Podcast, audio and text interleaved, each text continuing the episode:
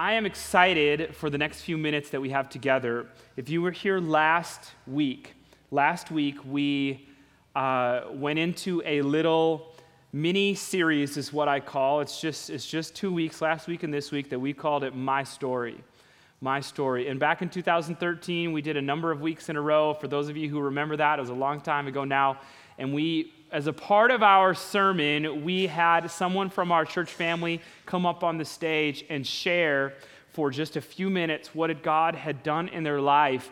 Uh, and so we had two little weeks in between, uh, in between where we were headed as a church, and this is where we landed. Last week, you heard the story of an incredible transformation in a, in a kid. I call him a kid, but he's like 25, uh, named Miles, part of our church family, grew up in Sauk Centre messed the snot out of his life through addiction and drugs and uh, horrendous things that just happened over and over because of the decisions and the choices that he had made uh, from age, starting at age 12 you, we heard this story and how god over the past year has absolutely transformed him uh, he was one year sober as of last sunday he'll be here in the second service i'm sure and we just heard this powerful story of God's grace and God's mercy uh, that is just changing lives and changing people who humbly go to Him and, and, and ask for that. And so that was such a fantastic thing. Today is like a completely different direction than that, and it's on purpose. And I could not be more excited about this. Today, you're going to meet Matea, if you don't know Matea, and uh, a young mom who, over the past couple years, has just had a fantastic journey with God. And that's all that I'm going to like introduce this for you as. And so, uh, with that, put your hands together and invite Matea up to share for a minute.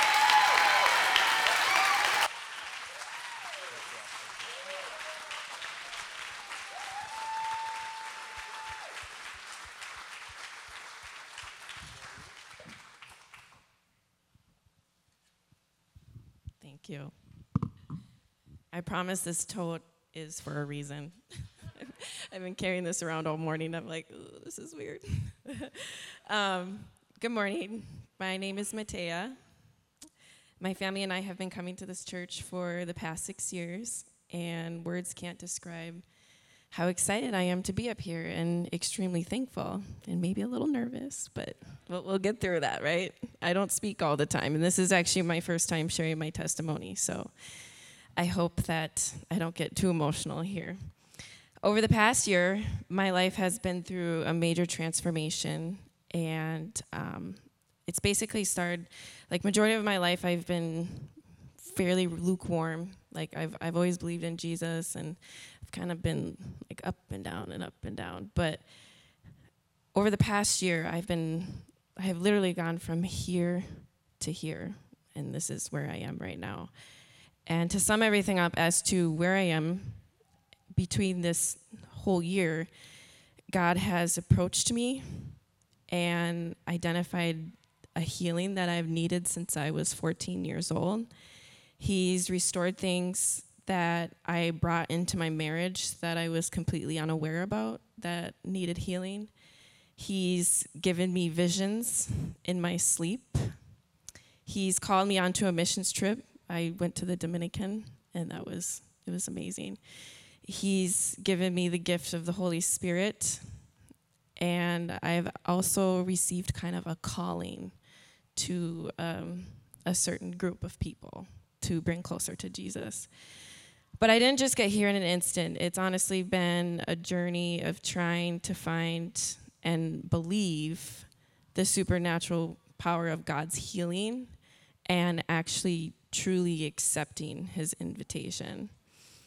So let me start, or I'll begin with where it started. When I was 14 years old, my parents' divorce was pretty fresh. And there was one day that my sister and I were home alone, and my mom was at work and the cop showed up at our front door and they said that our dad had just been airlifted to the St. Cloud Hospital because he was in a car accident or he was on his bicycle. This actually made the St. Cloud Times in 2006. He was on his bicycle on the Wobegon Trail and he didn't stop at the stop sign. And then there was a car that was going 70 miles an hour, and it just, they collided. And crazy as it sounds, he was alive, but he was unconscious. And so they said, You should probably hurry up and get to the hospital. And there's a memory that I honestly have not been able to let go. And it was his face. His face when we went into the hospital room to see him right after the accident. And it was his head is what had the major impact. It was hit by the side mirror of the car. And his jaw was dismantled off of his face and it was anchored to one side and and his tongue was just it was big and it was it just it didn't seem real to me. Like i was just thinking like this is this is stuff that we only see in the movies and i just kept thinking like this is not real this is not real and like i couldn't react my mom and my sister were right next to me and i they were bawling and i was just like i was so numb i was just and then i just kept thinking and being hard on myself like i should be crying but I don't know how to react right now. I just don't know. And these were the moments that I really wished I would have listened to that small voice that was begging to have my heart, but I didn't. And it was it was filled with a new noise inside of me and that noise was these thoughts. It was that I will always be alone and I will never be good enough for anyone and kind of it kind of manifested at that moment because you know with my dad leaving us i was just kind of searching for his approval but thinking that you know the way that he looked i was like he's he's never going to be the same person again and um, i was like it just it just took over it really did um, there was a lot of closure that i would say me and my whole family didn't receive. He he ended up he did pass away. Dad did, and um, it actually was on August 28th of 2006. So when I was doing this research, I was just like, because I, I, I normally don't try to remember these things, but I was like, wow, like that's that's the date today. If anyone is aware of that, this so this is his 16th anniversary, and um, he he did end up passing. We never ended up having a funeral for him. That was here in Minnesota. There was a lot of family dysfunction that was kind of going on at the time. And um, his girlfriend at the time, she did not give my sister and I anything, like any of his belongings to remember him from. And I have even written her letters.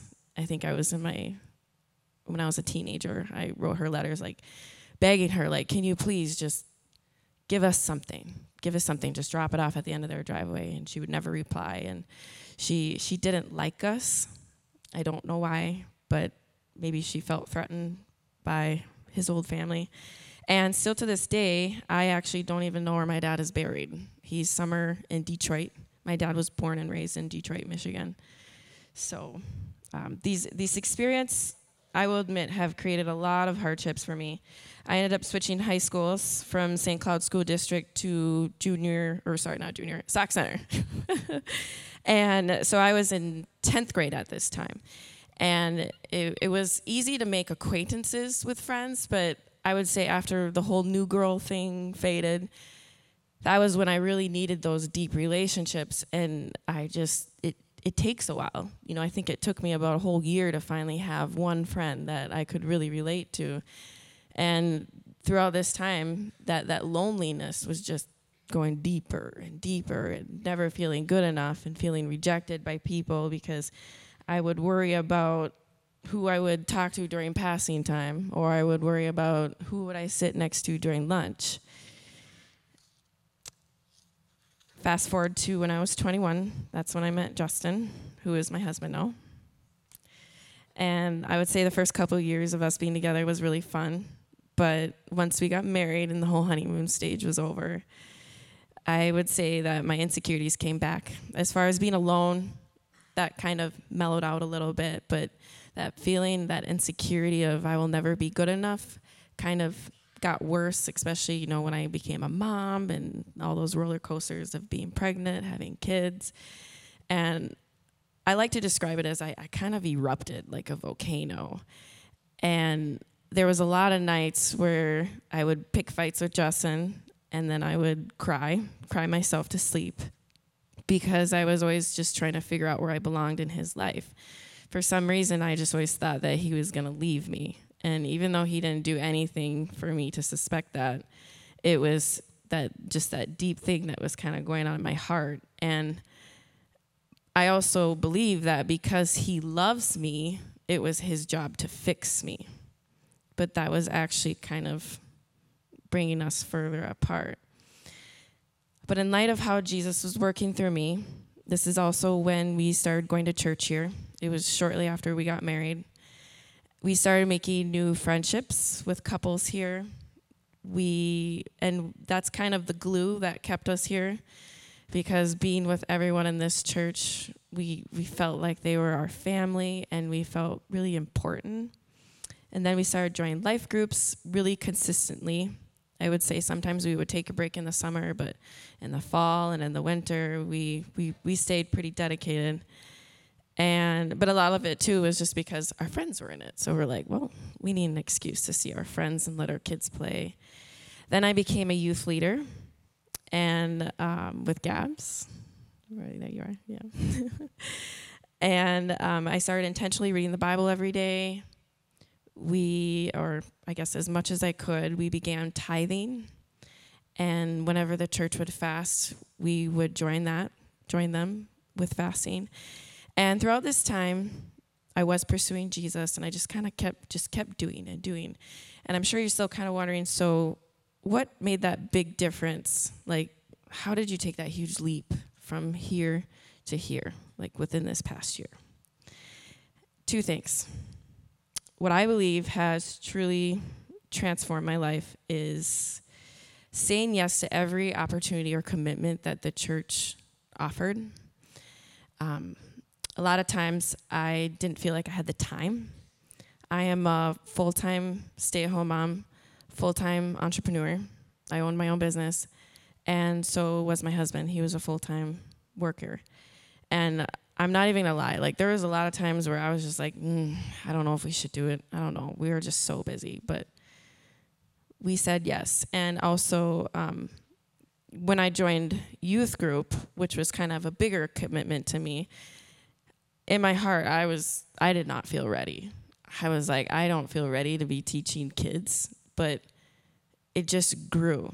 Like I like we I know that God works on us while we're serving others because we will never ever be in a spot.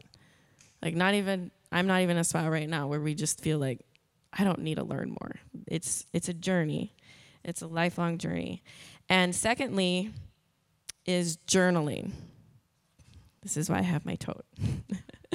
I am really scatterbrained and I've actually journaled since I was in 6th grade and I I have written some weird things, but um yeah, it's it's embarrassing. I was reading it the other day, but um, I've been journaling since I was in sixth grade. Kind of took a break when Justin and I got married, and I think in, when I was in college too. But when I started going to church here, Kyle would bring it up. You should take notes. You should take notes. And I'm like, I should get back into this journaling thing. So it started from taking notes at church to writing down things that I was fearful about so instead of talking to Justin or someone, I would write it down in my journal, and that was kind of my version of talking to God because I'm so scatterbrained, and I feel like when I pray, I'm like squirrel, you know, like that's how I am. And then as it is, it's evolved into prayers, so I would start writing down prayers. And what has really, really transformed my journaling life is going through old entries, reading them from months or weeks ago, and seeing and like actually I would take a pen and in a little margin next to it I would write down such like let's say if it was it was something that I was afraid of or that I was stressed about and I would write down what actually happened. And I would give all credit to Jesus because I think we easily forget those things and that's why we have a lot of anxiety and fear, insecurity. And when it would be my prayer entries, I would write down how God answered that prayer. And so I have about two two or three years, I would say, of those entries. And honestly, it's it's a beautiful, it's beautiful entries of how God has remained faithful through my struggles. And witnessing and putting that extra effort and giving full credit to Jesus has led me to where I am right now. As my stacks of journals have increased, my faith has increased. Look at this. This is.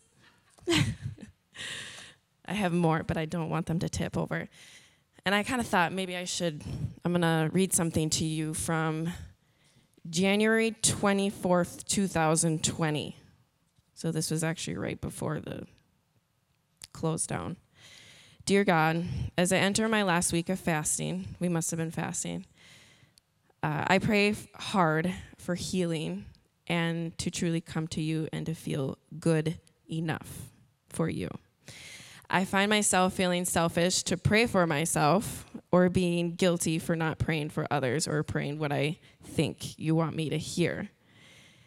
You know me more than I know myself. Please give me the freedom to truly come to you for everything in good and, and in bad situations. May you open my heart. May you fully have me and let me feel good enough and accepted. And so that was me a couple years ago. And I feel like this is the old Matea now because it's like he was there. He was there the whole time. And I just, I needed that reassurance. And I feel like these journals are that reassurance for me. It's kind of not as powerful as a Bible, but it's like this, this personal, personal little one. There's so much more that I want to share with you, especially about the healing journey that I've been through this year. That's just like a whole, that could be like a whole nother 10 minutes. But, um, and I really mean this. If anyone wants to have coffee or talk to me about anything, please find me after the service. Thank you. Thanks so much for doing that. You can give that to.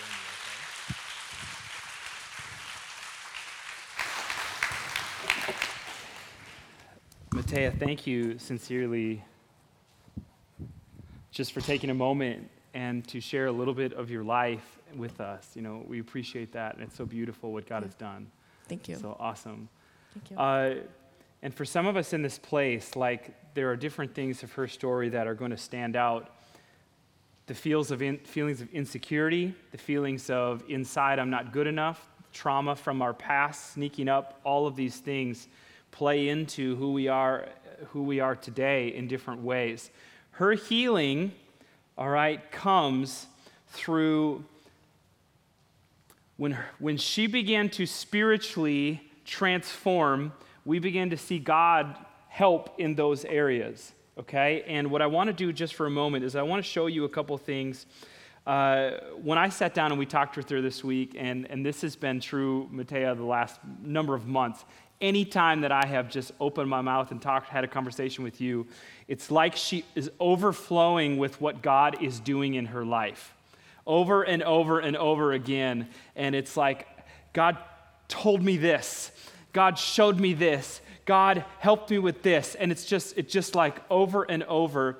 Uh, and it's so fantastic because a few years ago now, Matea, and you even used this word about yourself. You used the word lukewarm when you were starting. Like you were just this kind of in and out, lukewarm, complacent version of what it looks like to be a Christian. And an absolute transformation has taken place where now the beautiful healing that comes in God, but also hearing his voice, seeing him move and do things. And it's just been, it's been incredible. Okay, so uh, I want you to, I want us to pray together. Quickly stand with me all over this place. We're going to pray. We're going to look to the Bible for a few minutes. I believe that God has something significant for us here over the next couple minutes. So, God, we look to you today uh, to move and to help and I pray that you would even use her story, use the Word of God.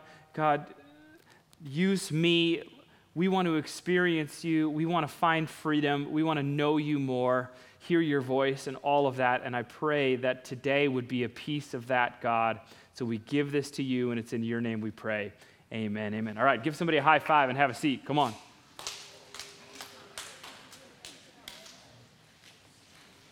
Okay, very simple message for us today. Uh, but as I was putting this together, I was just overwhelmed with, with what I felt God wanted to do and wanted to say to us. Uh, Revelation chapter 3 is really what this is about, just a few little verses. And let me read this to you Revelation chapter 3, verse 14. To the angel of the church in Laodicea, write these are the words of the Amen, the faithful and true witness, the ruler of God's creation. Verse 15 I know your deeds, that you are neither cold nor hot. I wish you were either one of the other. So, because you are lukewarm, neither hot nor cold, I am about to spit you out of my mouth. Now, let me give you a little context to what's going on in this scripture right here. It's fantastic, it's harsh, it's pointed.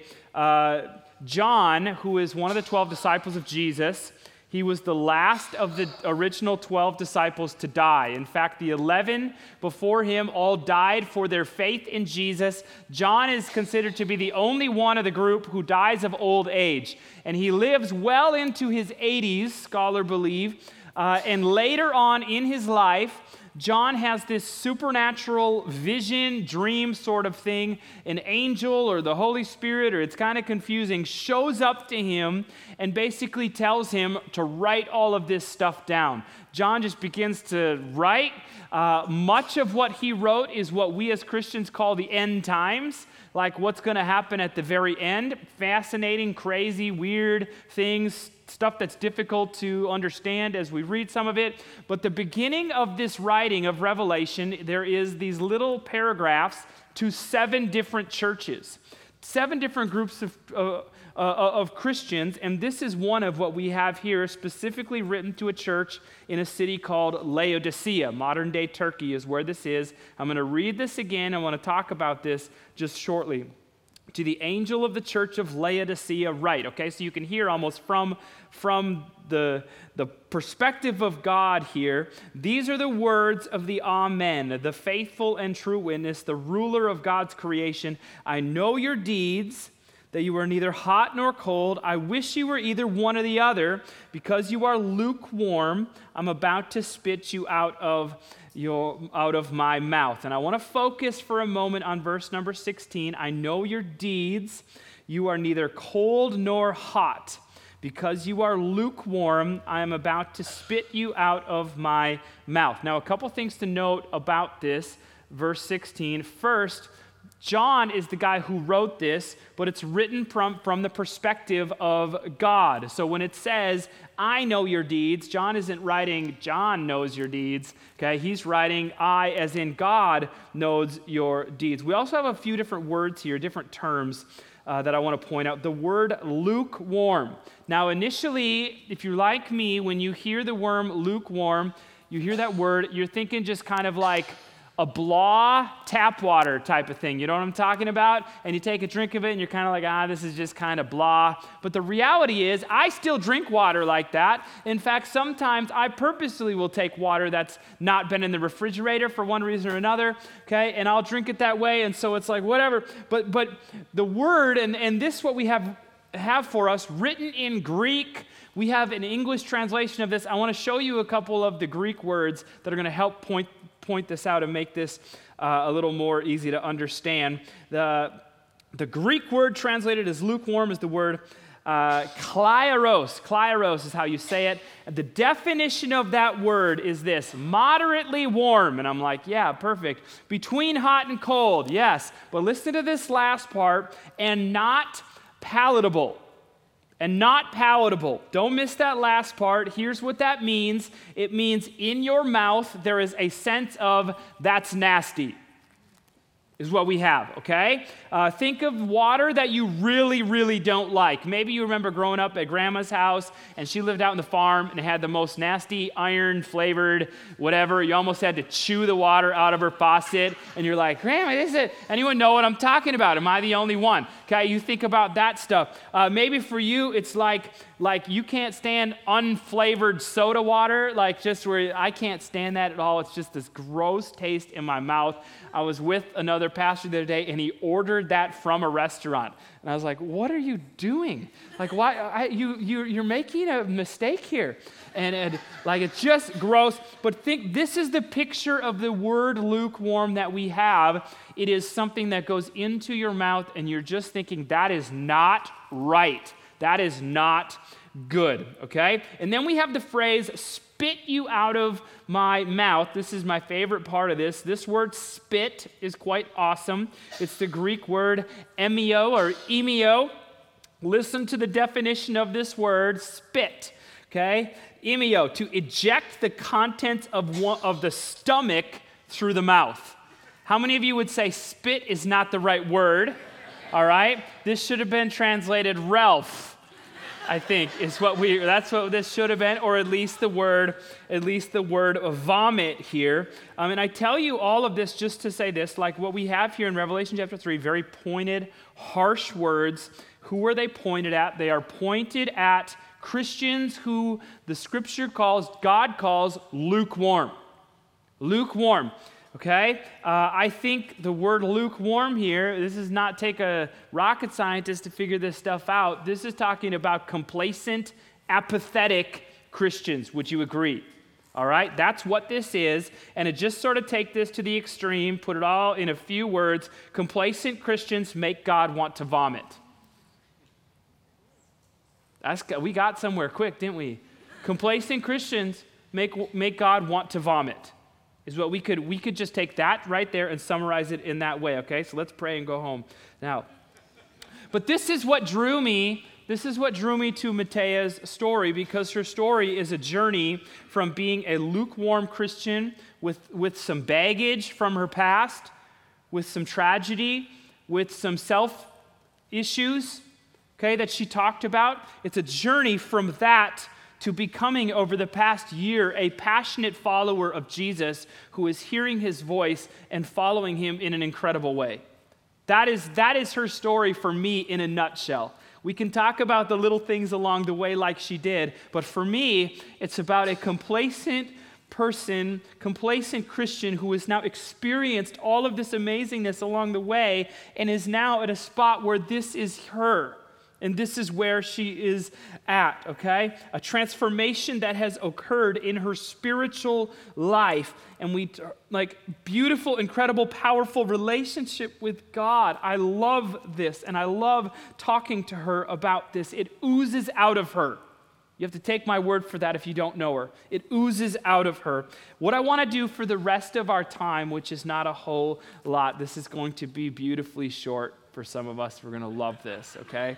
All right? What I want to do is just present to you sort of a formula to help you move away from a complacent, lukewarm version of what it means to be a Christian into something different. Uh, and of course, all of this, by the way, revolves around a hunger for God. If you are not hungry for more of God in your life, okay, then none of this is really going to do anything or even matter.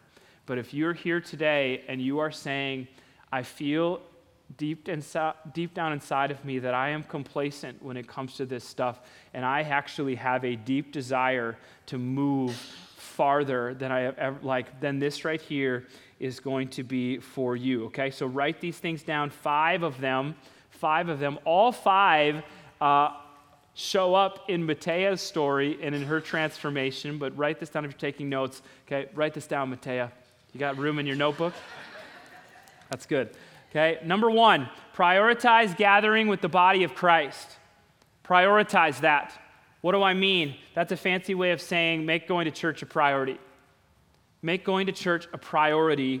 Understand this Christians who are growing and Christians who are hungry and Christians who are moving in this direction, they prioritize gathering together with the body of Christ. It is a piece of it. And let me just tell you something else, and this may sound harsh and this may sound pointed, and I don't mean it to be this way, but this is the reality of the culture we live in. Okay, the average Christian is somewhere around 1.2 to 1.4 times a month that they go to church. That is down significantly in the last decade when it was 1.9. Less and less and less people are going to church. You may not know this about our congregation, but our Sauk Centre location here, we have somewhere between 12 and 13 or 1400 people that call this location their church. Do you know that? 12 to 13, 1400 people that if you would ask them, where do you go to church? They would say this right here. Now, here's the contrast. We, have, we average on a Sunday morning 400 people. Now, that's awesome, isn't it? 400 in a little town of Sauk Centre? That's ridiculously incredible. But what I'm telling you is Two thirds of the people who call this their church don't come to church every single Sunday. And that rotates in and out of who that is. You understand what I'm saying? Okay, I don't mean to throw this at you and saying, like, kick you in the teeth, elbow you in the gut a little bit here and say, come on, but I'm, but I'm, I'm just humbly saying if, if moving in your relationship with God is something that you desire, learning to prioritize church is a significant piece of that, okay? People who are growing, they don't get up on Sunday mornings and ask themselves if we should go to church today. They don't do that. It's just who they are and what they do. I was talking to Matea this week. Going to church has become an essential, exciting, meaningful time of every single week for them. It's been incredible. And there are weeks they're out of town, and okay, I don't mean to paint that picture in that way, but church is a priority. Though true Christianity uniquely involves a personal relationship with Jesus Christ, it is also a corporate experience. Christians cannot grow spiritually as they ought to in isolation from one another. Okay, Romans chapter 12. Just as each of us has one body with many members, and these members do not all have the same function, so in Christ, we, though many, we form one body, and each member belongs to each other. This is the picture of what healthy Christianity looks like. It is not all on your own, it is not all by yourself. Okay? It is that is how this is supposed to look and what this is supposed to be. Hebrews chapter 10, not forsaking the assembling of ourselves together as the manner of some is, but exhorting one another so much. Like, don't forsake gathering together. If you are looking at your life right now and you are thinking to yourself, I feel a lukewarmness inside of me when it comes to Christianity, the odds are that church on Sunday is probably not a massive priority for you. That's just how this works. And I understand we got stuff going on, but at some point in our lives, we have to make a decision that this is our priority. For me and my family, we're not like, like, okay, you're like, yeah, you're the pastor, you got to come to church. When I go on vacation with my family, we go to church. This is who we are, it's what we do. We do not, we are a 52 Sunday a month family. Some years it's 53. This is who we are, and it's what we, it's who, this is it for us. And I'm telling you, that's what it should look like. Number two, write this down spend time with the right people. Spend time with the right people. Proverbs chapter 13, such a pointed, amazing verse. Walk with the wise, become wise. Companion of fools, suffer harms. A different translation called the message just says, like, hang out with fools and watch your life fall to pieces. Who you spend time with determines like what direction your life is going to take. Teenagers, hear me right now. You have no idea how important the people you hang out with is to your life. It will change you in one way or the other. It's like you're the people you hang out with, I mean, they're like the buttons on an elevator. They either bring you up or they bring you down. Okay? Think about it for a second Okay, if you if you are in a spot where spiritual growth is significantly important to you and you are not spending time with the right people, I'm I'm sorry, it's not going to happen because you will you will fall a lot easier than you will pull them up. And you need to figure that out. And for some of us in this place, if you desire to know God more and to grow in that direction, you need to figure out how to spend time. That she started her story by, you know, she's like, How did I get from here to here? Her story started with, I got some friends at church. And then my friends were in a life group, and we got together and we went to the life group. Did you hear that? Like from the very beginning, it involved who she hung out with. Significant stuff right there. Walk with the wise, become wise. Companion of fools, watch your life fall to pieces. Wow, that's good stuff. Some of you should have been like, yeah, that was good. I needed that. But you didn't, and you should have said that. Okay? Um, number three, number three, I'm going here. Prioritize God in your finances. If you want to move from here to here, prioritize God in your finances. I'm not going to spend much time here because I don't want to make this sermon about money, but just understand this principle. One of the more powerful ways to experience God in your life is to stop living your life like this and begin to live it like this. It, it will transform your spiritual life when we stop living like this and we start and we start living like this okay? Uh, like prioritizing god with your money is this beautiful expression of god you are first in my life and you are my priority. And i'm telling you i'm telling you there are not a whole lot of people on this side who are hearing god's voice who are moving in this beautiful relationship with god who aren't significantly giving to further God's kingdom. I'm, I'm just going to be blunt about it. And if you want to begin to move from complacency to experiencing God in your life, one of, one of the big ways to do that is to begin to put Him first in one of the areas that matters the most to us. Because we walk around as American Christians spending a whole bunch of money on things that we don't need to impress people we don't even really like. There's a better way to do this. This is why, you know, we from time to time teach on this principle of tithing, and this is not a tithing sermon, but it's about putting God first in your life in every area. Matthew chapter 16, for where your treasure is, there your heart will be also. It's like our heart follows that in a way. He follows your treasures. I'm telling you, begin to invest in the kingdom of God. Put him, like I asked Matea about, about giving and, and what that, that did for their, for their family. She mentioned, mentioned it just for a moment, and she was just like, it's like you're letting go and just allowing God and trusting God. And one thing she said, she's like, we started tithing, and she said that was it was kind of crazy at first because besides our mortgage, it actually became the second biggest bill we pay every month, if you want to word it like that. And she said, But the weirdest thing is like, we didn't even really notice that it was gone. And it was this beautiful thing as she did that, okay?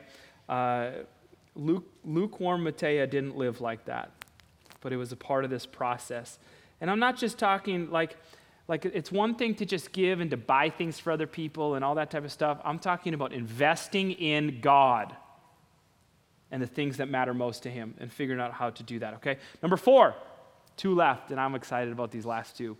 Number four, purposefully do others focused things. That felt like a weird grammar, grammar thing for me, and I didn't know how to word it any better, and so I was like, they'll be okay. Purposefully do others focused things. Okay? Why would we do that? Very simply, it is the basic framework of Jesus and what it looks like to be a Christian to begin to focus your life less on yourself and more on other people. Jesus modeled this for us a life lived for other. Philippians chapter 2 do nothing out of selfish ambition or vain conceit, rather, in humility, value others above yourselves, not looking to your own interests, but each of you to the interests of others in your relationships with one another, have the same mindset as Jesus Christ. And I will just tell you this the more you move in the direction of God, the less your life becomes about you. Did you hear that? The more you move in this direction, the less your life becomes about you. And a complacent, apathetic version of ourselves is very self centered in the way that we focus and live our lives. But as we move in this direction, we watch God do that. Matea and Justin got involved in all sorts of different ways when it came to church, serving teenagers. They're part of the camera and church online team here on Sundays, being purposeful about doing things that are others first. And finally, number five, and I loved this one, it was kind of my favorite. All right, do something God focused that's out of your comfort zone. Again, it's kind of a weird statement to say, but write that down. Do something God focused that's out of your comfort zone. Growth in life and in any area actually comes from suffering from difficult situations, and it also comes as we do things that are difficult. If everything in your life is easy and nothing is hard, you will not grow. You will not get better. If you want, if you want to gain muscle mass on your body, and you're looking up at me and saying, How did you get like this, Pastor Kyle? If that is the question that you are asking, let me just tell you working out takes, it, it, it is painful. Working out, lifting weights, running, all sorts of things causes pain to your body, which actually results in growth. Do you understand that?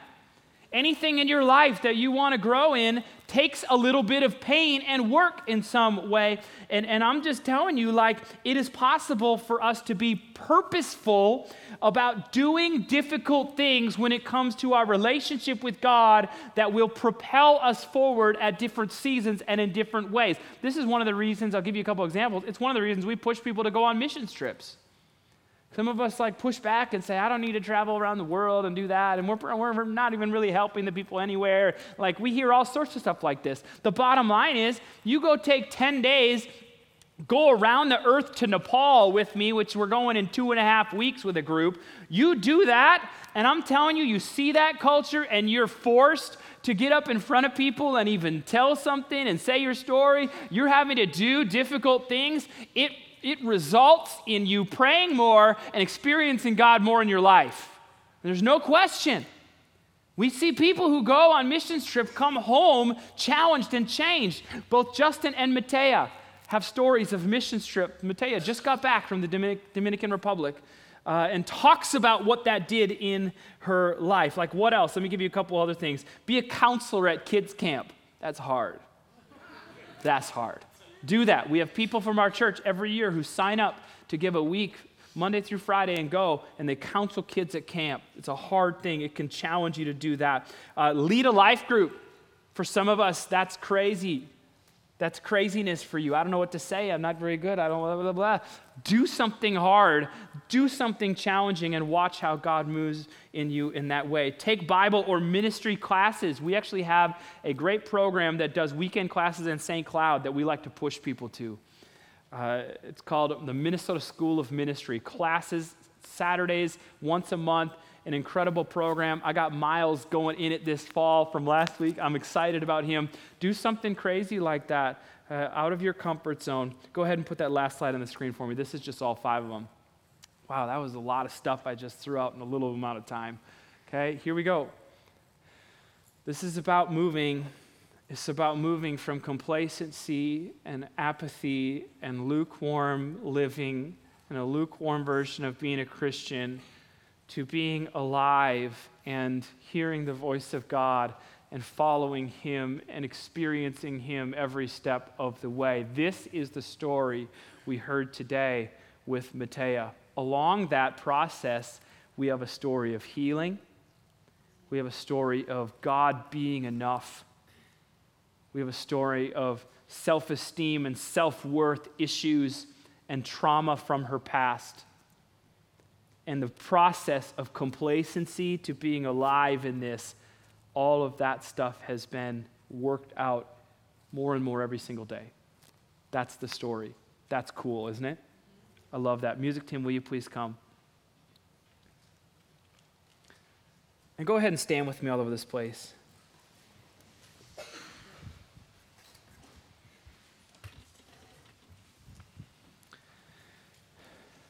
For some of us here today,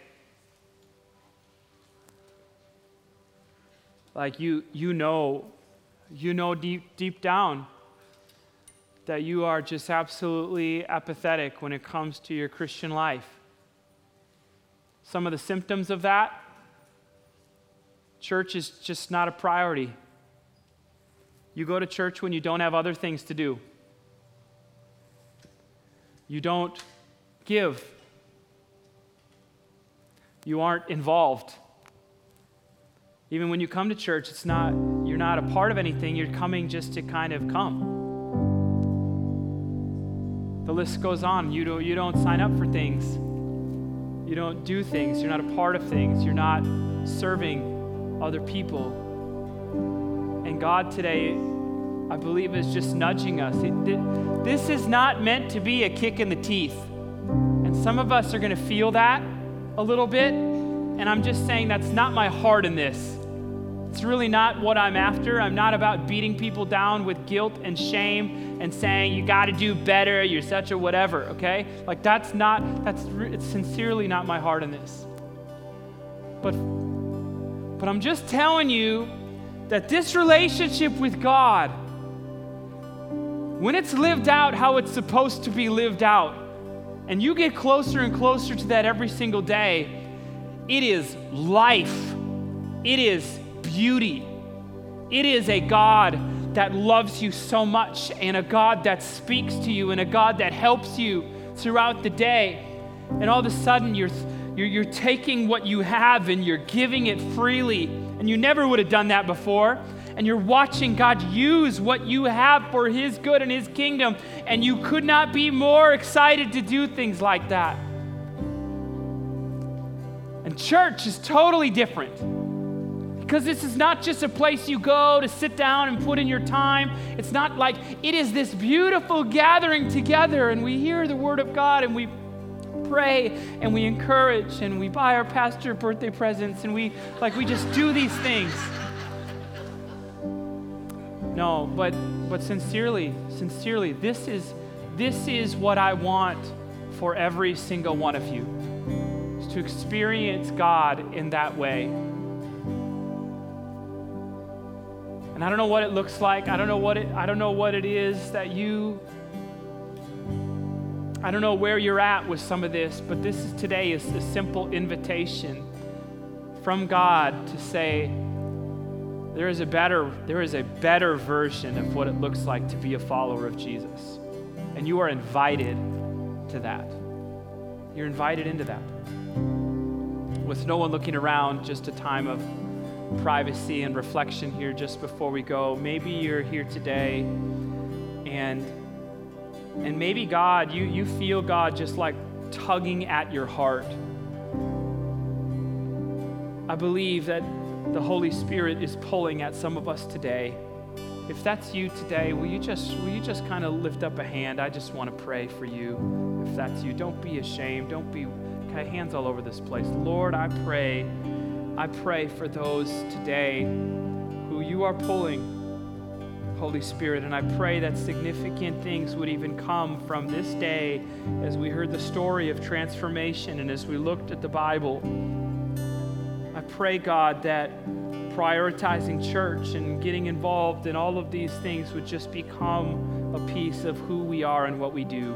Challenge us, change us, move us, oh God, we pray in your name. Last thing, we just like to give people an opportunity to respond to the message of Jesus for the first time. Maybe you're here and you know that you are not right with God. You know, you know that you have never actually personally said yes to God. And He's pulling at your heart today. He sent Jesus to die for you so that you could be forgiven and free, but you have this choice of how you are going to respond to that. It's a free gift, but you have a choice of whether you want to take it or whether you want to just live the life you want to live. And He's offering this and inviting this beautiful thing grace and forgiveness and beauty and all of that. And if you're here today and you would say, I have never said yes, never said yes to Jesus, and I want to do that today, will you just show me your hand? I just want to pray. we just want to pray for you. If you are watching this behind a screen right now, you can respond to that as well. There's a button you can click. We want you to respond in that way. Anyone else that would just say, Yes, that is me today? Okay, church, let's just pray a prayer together. Everyone in this place, pray this with me. Pray, Father God, I give you my life. Thank you for sending Jesus to die for me. Forgive me of my sins and change my life. In your name I pray. Amen. Come on, will you put your hands together? Just celebrate today. May you walk out these doors today different. And may you experience God in new ways. May you learn to follow Him and listen to Him and experience all that He has for you. Come on, somebody. That's good stuff. All right. Thanks so much for coming tonight or today. Prayer tonight if you'd like to come at 6 o'clock. Otherwise, love you guys. See you next week.